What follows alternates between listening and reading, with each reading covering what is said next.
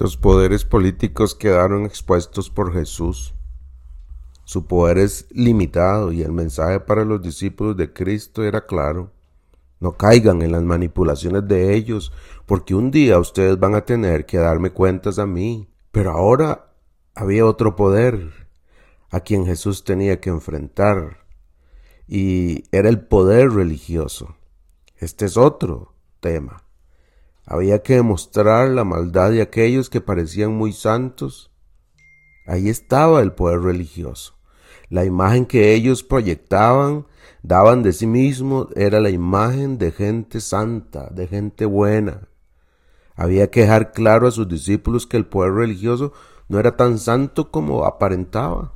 Trate de convencer a un religioso de su pecado y usted lo va a ver retorciéndose, porque ellos cumplen cada ritual, ellos no fallan, pero Jesús se encarga de desenmascararlos. Vuelca las mesas en el templo cuando los líderes religiosos hacen negocio con la fe.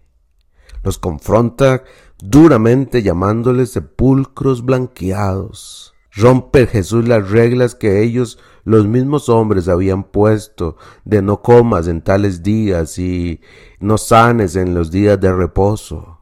Jesús los rompe y corrige el discurso de los religiosos cuando en Mateo 5 dice varias cosas. Dice, han oído que a nuestros antepasados se les dijo, no asesines, si cometes asesinato quedarás sujeto a juicio.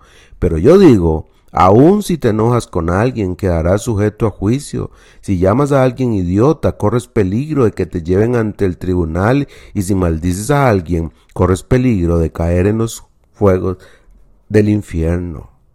Así los confronta. Y póngale atención a la frase, han oído que a nuestros antepasados se les dijo. Eso era lo que se enseñaba, eso no tiene que ver con lo que decía la ley de Dios, eso tiene que ver con lo que decían los religiosos. El 27 dice, han oído el mandamiento que dice, no cometerás adulterio, pero yo digo que el que mira con pasión sexual a una mujer ya ha cometido adulterio con ella en el corazón.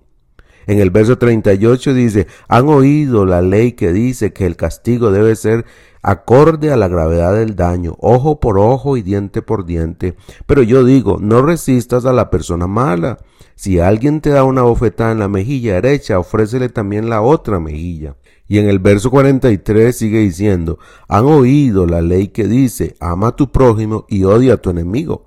Pero yo digo, ama a tus enemigos, ora por los que te persiguen. ¿Lo nota? Así fueron confrontados los líderes religiosos por Jesús y se enojaron con él. Era, era lógico.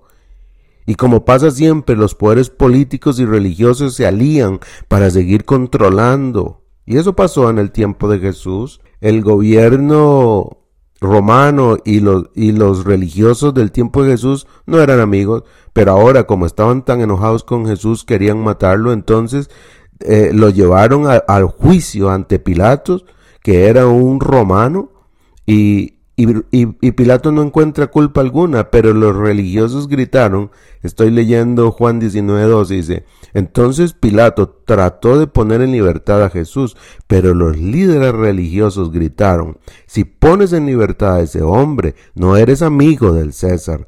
Todo el que se proclama a sí mismo rey está en rebeldía contra el César. ¿Lo nota? Se unieron las dos fuerzas, los dos poderes.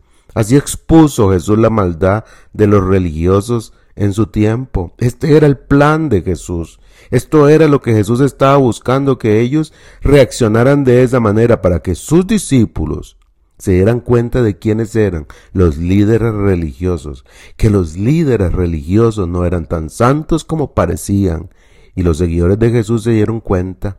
Ese era el objetivo y el objetivo se había cumplido.